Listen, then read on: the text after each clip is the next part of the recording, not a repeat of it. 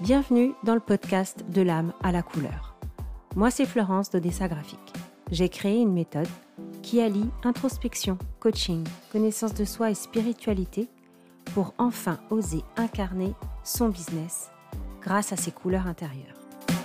Ce podcast, c'est le rendez-vous hebdo pour te raconter mon parcours qui semblera être le tien et te montrera le chemin de l'entrepreneur que tu souhaites devenir. En mode confession intime ou échange passionnant avec mes invités, je m'engage à toujours être authentique dans chaque épisode. Et si ce podcast te plaît, je t'invite à y laisser une jolie note et à le partager avec des proches qui en ont besoin. Bonjour à tous, chers auditeurs, chères auditrices, je suis ravie de vous retrouver dans ce nouvel épisode de mon podcast qui s'appelle Les Wonder Woman du quotidien. Un sujet qui me tient vraiment à cœur.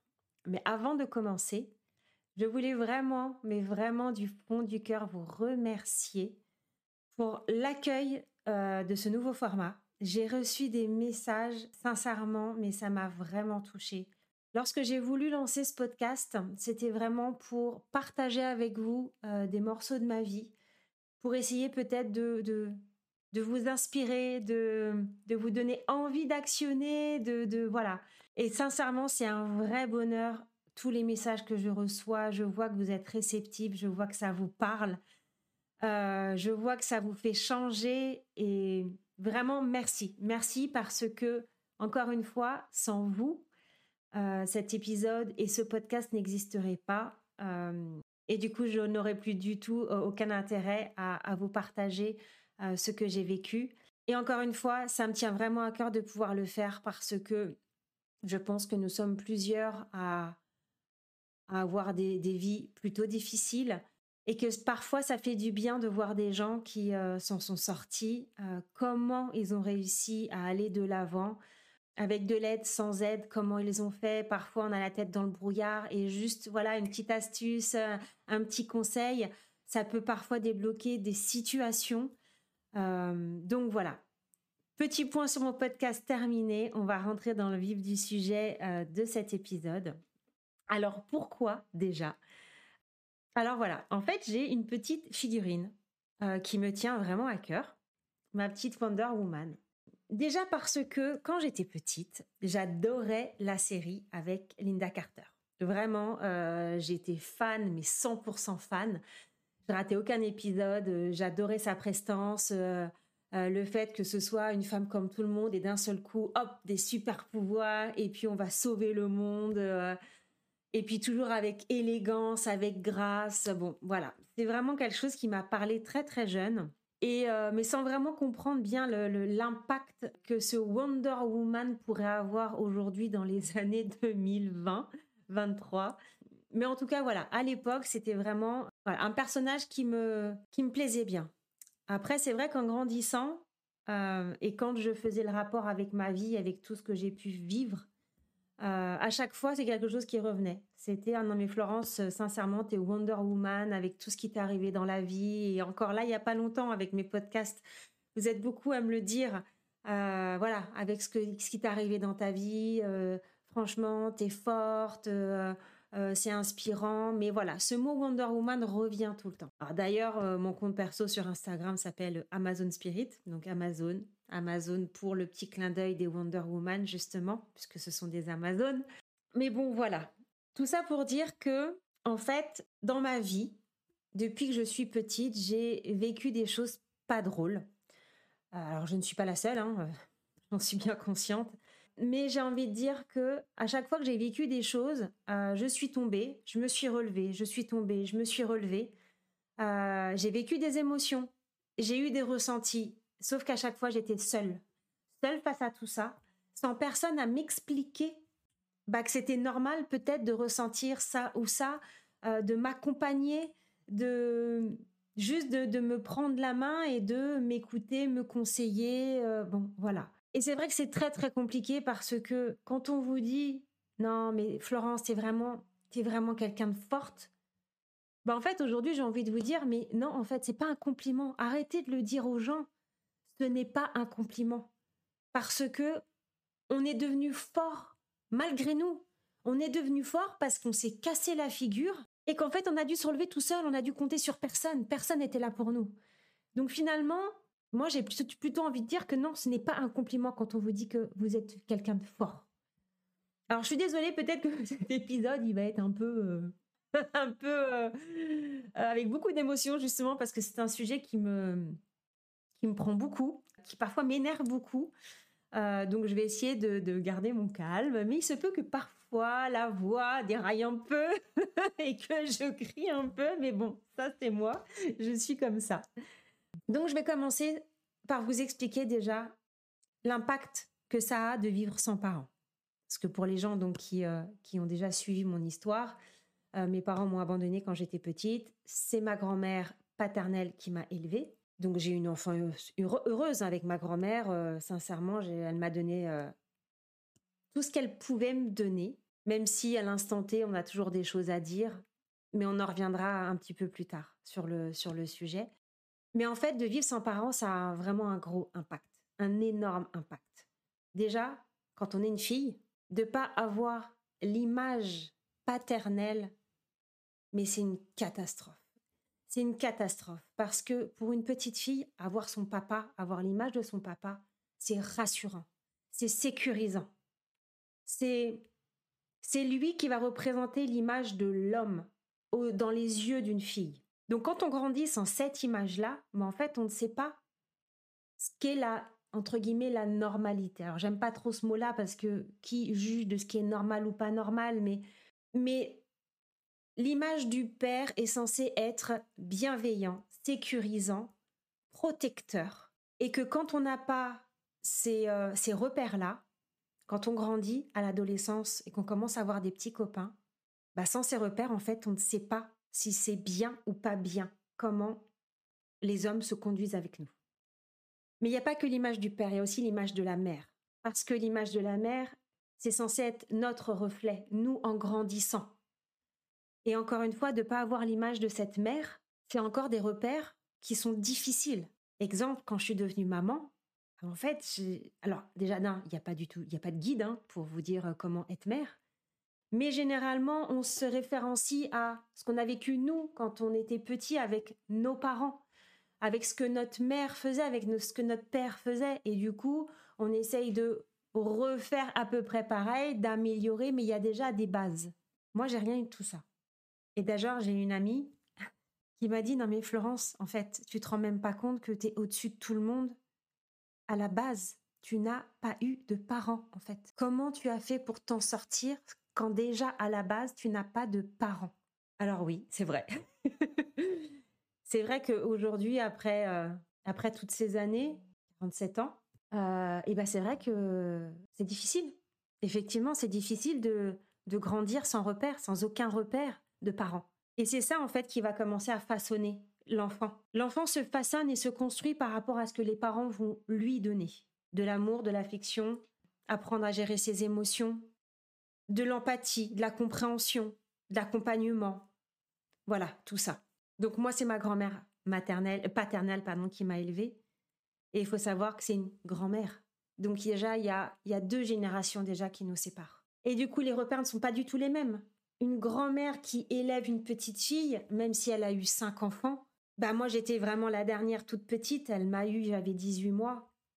Les repères ne sont plus les mêmes les générations changent, la société change, tout change.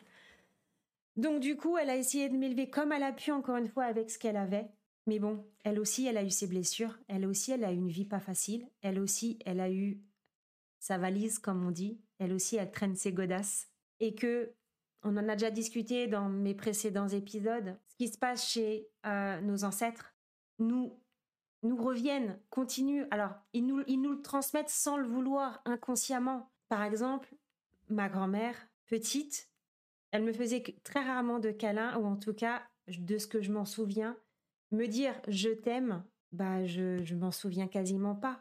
Mais parce qu'en fait, elle était très pudique sur le sujet. Elle était très très pudique parce que elle-même, en fait, n'a pas vécu cet amour-là d'une mère. Elle-même n'a pas eu de câlin. Elle-même n'a pas eu des je t'aime.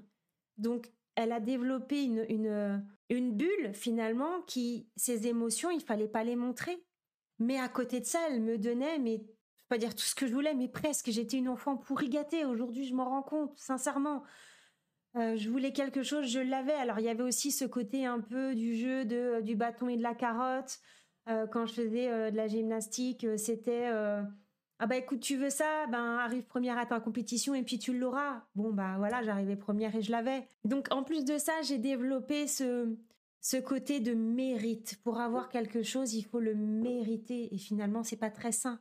Alors encore une fois, hein, moi ma grand-mère je l'aime et même, si elle n'est plus là, mais mais je l'aime du, du fond de mon cœur. Et mais elle a fait vraiment avec ce qu'elle avait. On n'a pas de on n'a pas de mode d'emploi. Et encore une fois, il faut remettre les choses dans leur contexte, à leur époque. Et c'est jamais simple pour personne. Mais elle a fait du bon boulot. Elle a fait du bon boulot parce qu'aujourd'hui, j'ai des valeurs qui sont hyper importantes pour moi. Et c'est elle qui m'a appris tout ça. C'est elle qui a fait qui je suis aujourd'hui.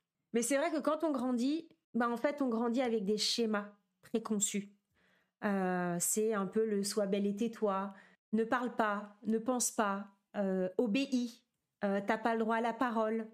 Et tous ces schémas de non, mais de toute façon, il faut vite travailler, il faut avoir un emploi, il faut se marier, il faut avoir une maison, le chien, la voiture. Bon, vous voyez le gros schéma qu'on vous donne, surtout pour les filles, bien évidemment, parce que c'est pas drôle sinon. mais du coup, vraiment ce stéréotype des filles où pour réussir, voilà, pour réussir, c'est être marié, avoir des enfants, avoir une maison, et puis avoir cette apparence euh, bah, que tout va bien.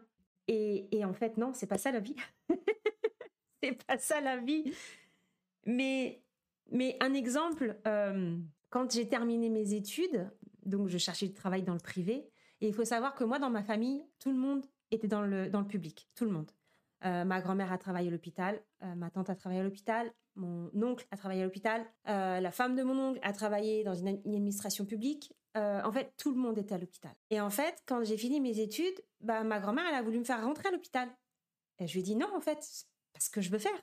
je, non, c'est pas mon chemin de vie. Je, je non, moi, j'ai envie de faire les choses par moi-même. J'ai fait des études. C'est pas pour rentrer à l'hôpital. Et puis pas longtemps plus tard, quelques années plus tard, encore un autre discours d'une personne de ma famille qui me dit non mais passe les concours administratifs comme ça au moins tu auras, euh, un emploi, ce sera sûr, tu auras la sécurité. Ben non en fait toujours pas, toujours pas, c'est pas du tout ce que j'ai envie de faire en fait. Qui a dit que pour être heureux il fallait avoir la sécurité de l'emploi, qu'il fallait être fonctionnaire, qui non en fait c'est encore une fois c'est des schémas, c'est des schémas qu'on vous met dans la tête et ces schémas-là vous empêchent d'être heureuse, tout simplement. Et que si à un moment donné, on n'arrive pas à se sortir de ce schéma et de, et de réfléchir par soi-même, ben en fait, on tombe dans une spirale infernale où on finit par, euh, ben j'ai envie de dire, on finit par, s'oublier en fait. Et il y a eu un épisode dans ma vie où, euh, au décès de mon papa, j'ai eu le besoin de retrouver ma mère. Donc j'ai fait euh, une enquête dans l'intérêt familial. Alors à l'époque ça existait, je crois qu'aujourd'hui ça n'existe plus. Et du coup j'ai rempli tout un dossier. Ce sont les gendarmes en fait qui ont fait toutes les recherches pour moi. Et un matin, ils m'appellent et ils me disent on a retrouvé votre mère. tenez son numéro de téléphone. Merci, au revoir. Mmh le choc. Mais alors le choc, vous imaginez même pas comment. Je l'attendais pas. Je m'étais dit bon allez peut-être que Peut-être que ça va marcher, peut-être pas. Et là, ça a marché, ils l'ont retrouvé. Donc là, imaginez euh, mon stress, euh, je l'appelle, je l'appelle pas, je l'appelle, je l'appelle pas, euh, mais qu'est-ce qu'elle va dire Bon, allez, je me lance, on y va, je compose le numéro de téléphone, hop. Et là, il y a une voix de femme qui décroche. Et là, bonjour, je crois que vous êtes ma mère. bonjour, je suis Florence. Et là, ah, mais Florence, je suis trop content depuis toutes ces années, blablabla. Bla, bla. Bon, alors là, s'en va des discussions, discussions, discussions par téléphone. À l'époque, elle habitait à Marseille. Et du coup, euh, elle m'apprend que euh, j'ai euh, trois demi-sœurs et que j'en ai une quatrième bah, qui est en cours puisqu'elle était dans son ventre. Le choc. Le choc parce que vous imaginez quand même que je voulais retrouver une maman et en fait j'ai trouvé bah, une famille en fait. Et, ça a été mais mais extraordinaire parce que j'ai grandi en pensant être fille unique. J'ai grandi sans mes sœurs et euh, et franchement c'est dur. C'est dur parce qu'on a l'impression en fait qu'on est coupé.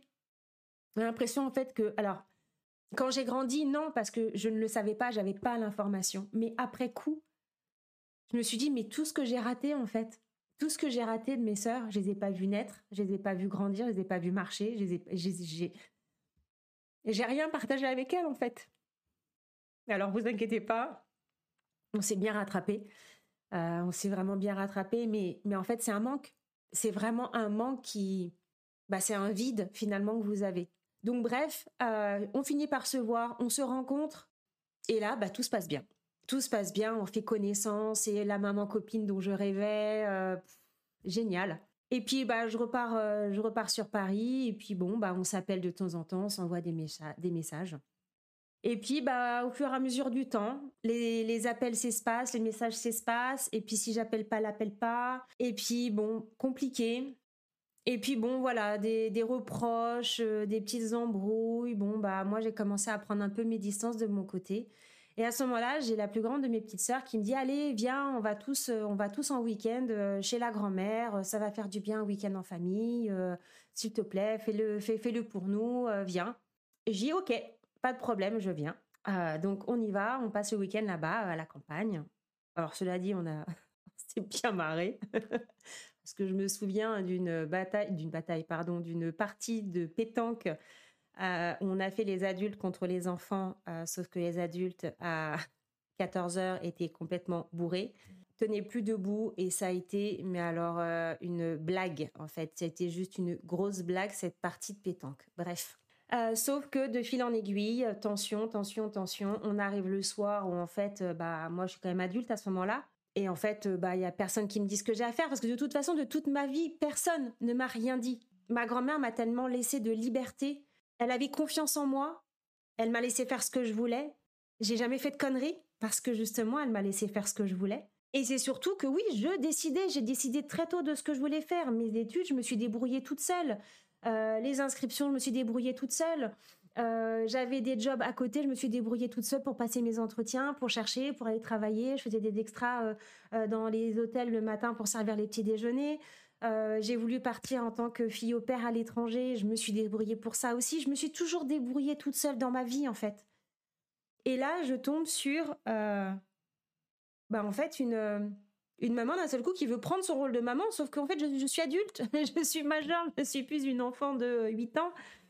Donc là, bah, il y a clash. Et que là, dans le clash, et en plus, elle malheureusement été alcoolisée parce qu'il faut savoir que euh, cette maman-là euh, est alcoolique. Elle me regarde droit dans les yeux et elle me dit, mais de toute façon, tu as gâché ma vie. Et là, je lui dis, mais en fait, j'ai rien demandé à personne. j'ai pas demandé à naître, en fait. Si tu voulais pas de moi, il fallait juste avorter. Non, donc si tu m'as eu, si tu m'as eu jusqu'au bout, si tu, tu, tu, si tu m'as donné vie, c'est que cet enfant, tu le voulais en fait. Donc arrête de rejeter la faute sur les autres. Donc ce week-end se termine comme ça, je rentre chez moi et là, pouf, je m'écroule euh, et je me dis mais euh, mais comment c'est possible en fait? Comment c'est possible de faire des enfants et de et ensuite d'agir comme ça?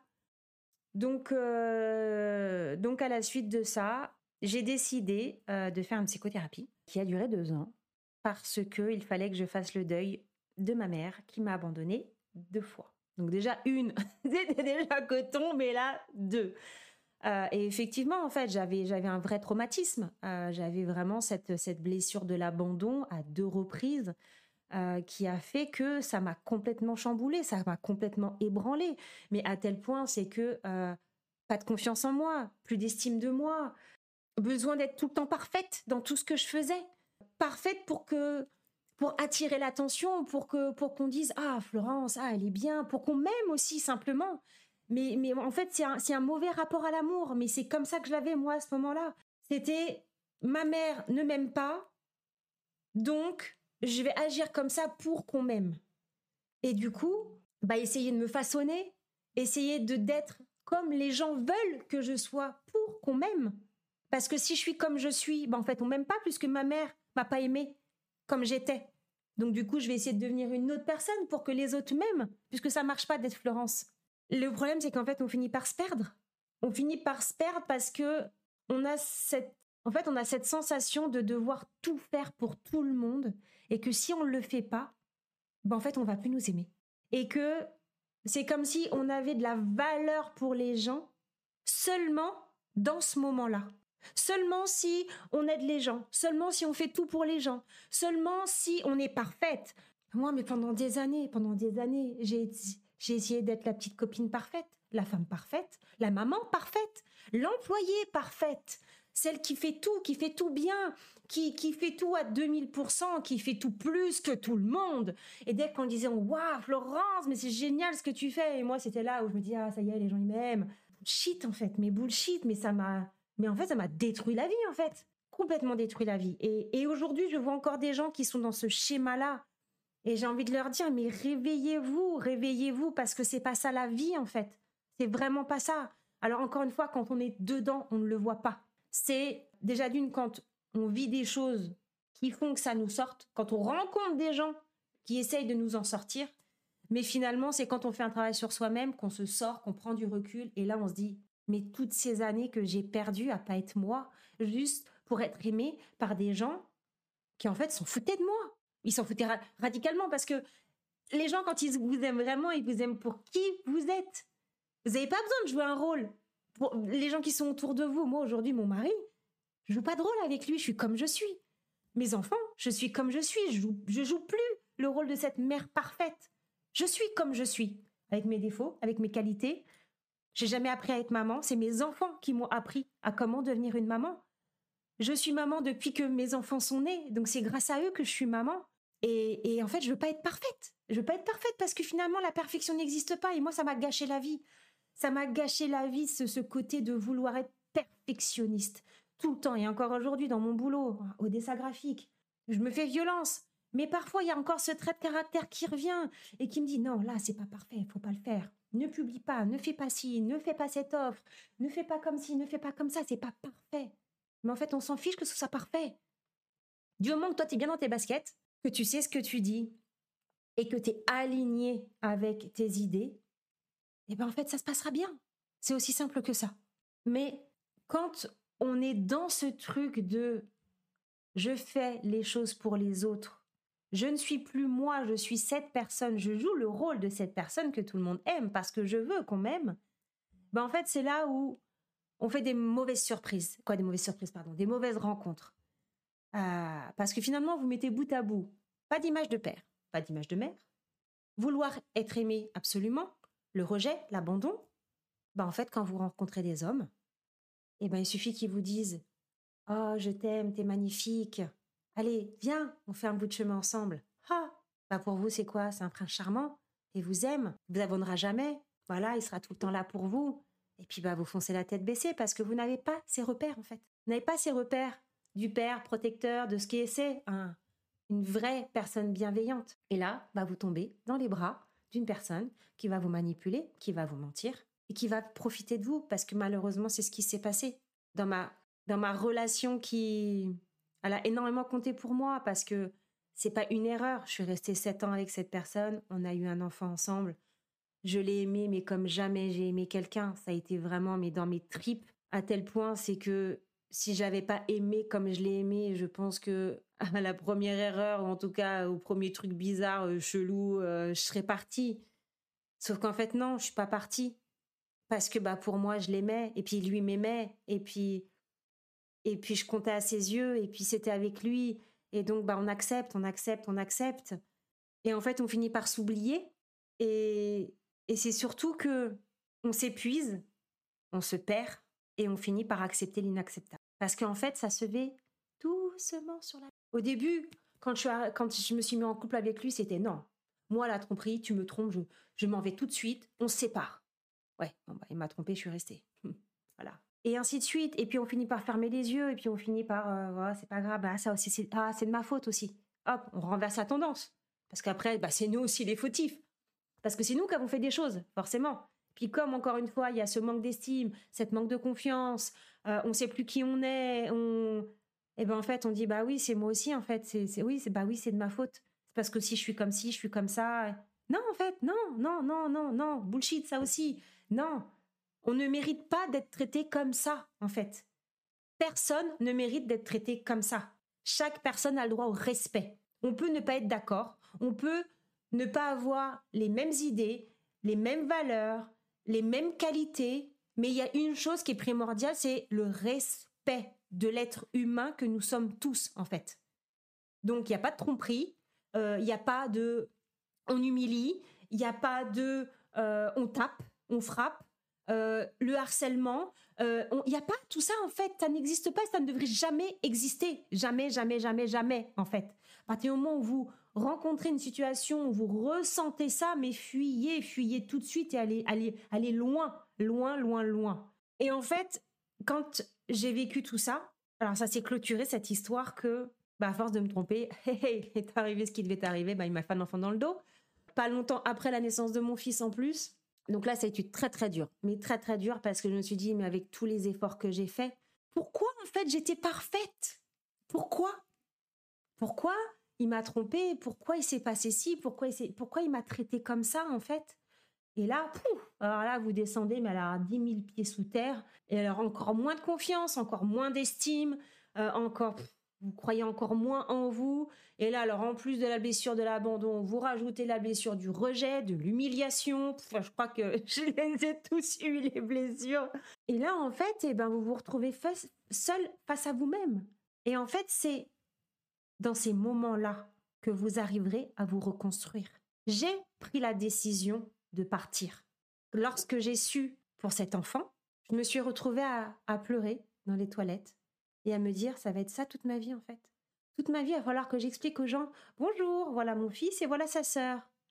Ça Vous savez pas que c'est une fille? Ah non, c'est la fille de mon mari. Ben non en fait, non, je ne peux pas vivre ma vie à, passer ma vie en fait à, à justifier aux gens et à dire aux gens tous les tous les jours, tout le temps que je vais rencontrer des gens, regardez, mon mari m'a trompé.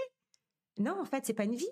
C'est pas une vie. En tout cas, moi, c'est pas comme ça que j'ai voulu passer le reste de ma vie. Donc j'ai pris la décision de partir. J'ai pris mon fils sous le bras et je suis partie. Je me suis trouvé un appartement, j'avais déjà un boulot et j'ai vécu ma meilleure vie. Seule, avec mon fils. Une semaine sur deux? Ah non, c'était pas une semaine sur deux, c'était un week-end sur deux et la moitié des vacances scolaires. Mais j'étais avec mon fils. J'avais de compte, à, à rendre à personne et je vivais ma vie paisiblement. Et là, on est face à soi-même et c'est là où le travail démarre. C'est des moments de faiblesse, des moments de solitude, des moments où on est au fond du trou, des moments où on se relève, où on va bien, où on va faire la fête, et on va moins bien, et on redescend. Et en fait, c'est l'ascenseur émotionnel, comme ça, pendant des années. Moi, ça a duré cinq ans. Pendant cinq ans, j'ai fait l'ascenseur émotionnel. Je me suis cherchée, je ne m'étais pas trouvée.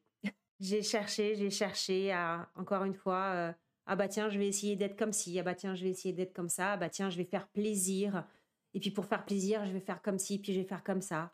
Et puis vous avez encore aussi des gens dans la famille euh, bah, qui, qui vous descendent au lieu de vous accompagner. Et au lieu de comprendre ce que vous êtes en train de vivre, bah non, ils en rajoutent encore sur votre dos. Parce que à aucun moment, mais je dis bien à aucun moment, dans tout ce que j'ai vécu, il y a des personnes de ma famille qui sont venues me voir, qui m'ont regardé droit dans les yeux et qui m'ont dit Florence, est-ce que ça va? Est-ce que ça va aujourd'hui dans ta vie? Comment tu te sens vraiment? Parce que là, l'apparence, là, c'est bien sympa, là. Hein, tu as l'impression que tout va bien, tu rigoles, c'est génial. Mais toi, là, toi, est-ce que toi, tu vas bien? Bah non, en fait. Personne. Ah, je mens. Si, une personne. Mais bon, elle a toujours été là, ma meilleure amie. Elle a toujours été là. Et à ce moment-là, il y a eu un moment où j'étais vraiment au fond du trou. Parce que, alors, fou, il y a eu une période de ma vie où, en fait, où j'ai tout perdu. Euh, j'ai perdu mon boulot licenciement économique. Du coup, j'ai perdu mon appartement parce que je ne pouvais plus payer mon loyer. Sauf que j'avais mon petit garçon. Et, et en fait, pour qu'il puisse avoir un toit, j'ai pris la décision de me séparer de lui pendant deux ans. Et de le donner à son père pendant deux ans, même si je savais que c'était pas la bonne solution. Et qu'il serait pas forcément heureux. Mais cette décision, je l'ai prise parce que moi, il fallait que je me reconstruise, en fait. Il fallait que je retrouve un appartement, que je retrouve un, travail. Et en fait, pendant tout ce temps, j'ai été hébergée dans de la famille, mais, mais en fait, ça a été compliqué, en fait. Ça a été très, très compliqué parce que parce qu'on vous dit non, mais vas-y, tu peux sortir, il n'y a pas de problème. Sauf qu'en fait, non, vous pouvez pas sortir. Je te remets dans ma voiture parce qu'il fallait pas déranger. Et en fait, c'est pas une vie. C'est pas une vie. Et, et à ce moment-là, honnêtement, j'ai quand vous perdez tout, mais vraiment vous perdez tout, ben en fait j'ai eu qu'une seule envie en fait, c'était de me suicider parce que aucun, aucun intérêt en fait, plus aucun intérêt d'être sur cette vie. dans cette vie, dans ce monde, parce qu'en fait, j'avais tout perdu jusqu'à mon fils. Et du coup, j'ai perdu toutes mes copines, j'ai perdu tout le monde, sauf une, où je lui ai dit, là, en fait, j'ai pas envie, en fait, j'ai pas envie de parler. Je suis dans un trou, je suis au fond du trou, là, tu vois, tu vois, il y a un trou, je suis à l'intérieur, et en fait, j'ai pas envie, j'ai pas envie d'en sortir, en fait, je veux juste qu'on m'y laisse dans ce trou-là. Et la première chose qu'elle m'a dite, c'est, t'inquiète pas. Elle a dit, moi, je serai toujours là, et ma main sera là, et quand tu voudras en sortir, bah, t'attrapes ma main et t'en sortiras. Et heureusement qu'elle a été là, en fait. Heureusement qu'elle a été là parce que cette période de ma vie, elle a été très, très difficile. Vraiment très difficile. Ces cinq ans ont été les, les plus difficiles de ma vie. Mais je pense qu'il fallait que je vive ça pour que, pour que derrière je vive tout ce que, tout ce que je vis depuis, en fait. Il faut savoir que, à la suite de ça, bah en fait, j'ai rencontré mon mari. Et, euh, et en fait, il a réparé mon petit cœur. Il m'a laissé le temps de me réparer. Vraiment. Si vous saviez à quel point je l'ai maltraité au début de notre relation. Le pauvre. Parce que j'avais pas confiance. J'avais pas confiance ni en lui ni en moi. J'avais confiance en rien. Et en fait, il l'a compris. Il a compris que j'étais complètement détruite. Il a compris qu'il allait me falloir du temps et qu'en fait, il a compris que c'était aussi à lui de faire en sorte de me redonner confiance. Et c'est ce qu'il a fait. Et toutes les petites actions qu'il a faites ont contribué à ma réparation et à tout ce qui s'est passé derrière. Au bout de, au bout de deux ans, ah, on a pris un appartement ensemble. Quoi, non, au bout de deux ans, je dis des bêtises, non, parce qu'on a emménagé très rapidement, mais, mais, mais au bout de deux ans de séparation de mon fils, en fait, j'ai récupéré la garde de mon fils. Parce qu'en fait, on a emménagé avec mon, donc avec mon mari aujourd'hui. On a pu prendre un appartement. J'ai pu récupérer mon fils, j'ai pu récupérer sa garde. Et du coup, reconstruire une famille. Alors, une famille recomposée, mais reconstruire une famille.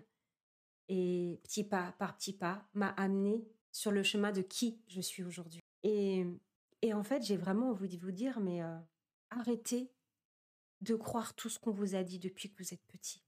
On vous a conditionné. On a conditionné votre cerveau avec toutes ces petites phrases qui peuvent être mignonnes, mais qui ne le sont pas.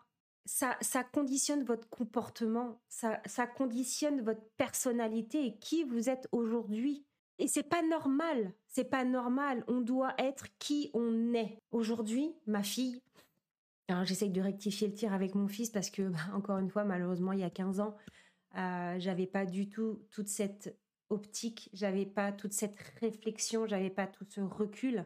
Donc c'est vrai qu'aujourd'hui, je j'accompagne pas ma fille comme j'ai pu accompagner mon fils, mais j'essaye d'être présente tous les jours, de les aider dans les émotions, de les aider à s'exprimer, à être eux-mêmes, à ne, pas les stéréotyper comme on peut le faire, à ne pas comparer les enfants comme on peut le faire.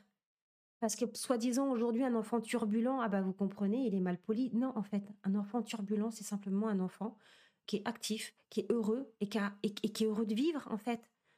Maintenant, il faut faire la différence entre effectivement des enfants qui sont mal polis, qui n'ont pas cet accompagnement et du coup qui n'ont pas ce respect, avec simplement des enfants qui sont des enfants, en fait. il faut juste remettre le contexte dans leur place. Aujourd'hui, vous, n'imaginez même pas, mais à quel point c'est dur pour un enfant dans ce monde d'adultes que nous sommes. Nous sommes toujours pressés, nous n'avons jamais le temps et, on, leur demande tellement de choses, ils ont tellement d'attentes sur leurs épaules en fait, alors que eux, ils ont juste envie de prendre le temps, d'apprendre et de passer du temps avec nous.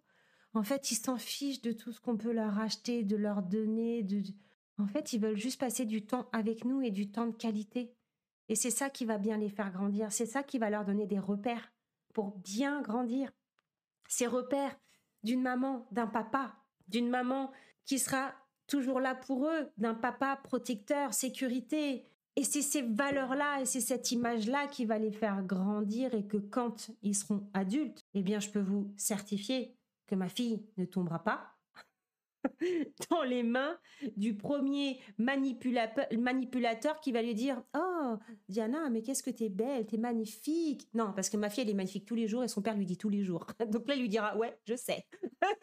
ça va se terminer comme ça et le mec, il va se barrer. Voilà, allez hop, dégage, emballé, c'est pesé. En fait, c'est ça qui va faire la différence. C'est vraiment de comment aujourd'hui, vous, en tant que parent, vous allez accompagner vos enfants pour que les schémas ne se reproduisent pas. J'en ai fini aujourd'hui pour le sujet. Et je dis bien aujourd'hui parce que la semaine prochaine, je vais faire un premier épisode avec un invité. Et justement, je vais inviter Laetitia Gallard, qui est experte en relations toxiques, à venir me rejoindre sur mon podcast et pour justement partager ce sujet et donc son point de vue, ses conseils. Et j'ai vraiment, mais vraiment hâte de vous retrouver la semaine prochaine pour vous partager ça en duo. Sur ce, n'hésitez pas à m'envoyer vos petits messages, à noter, à commenter. Je me ferai vraiment un plaisir. Euh, et puis, je vous souhaite une belle semaine, une belle soirée et à très bientôt.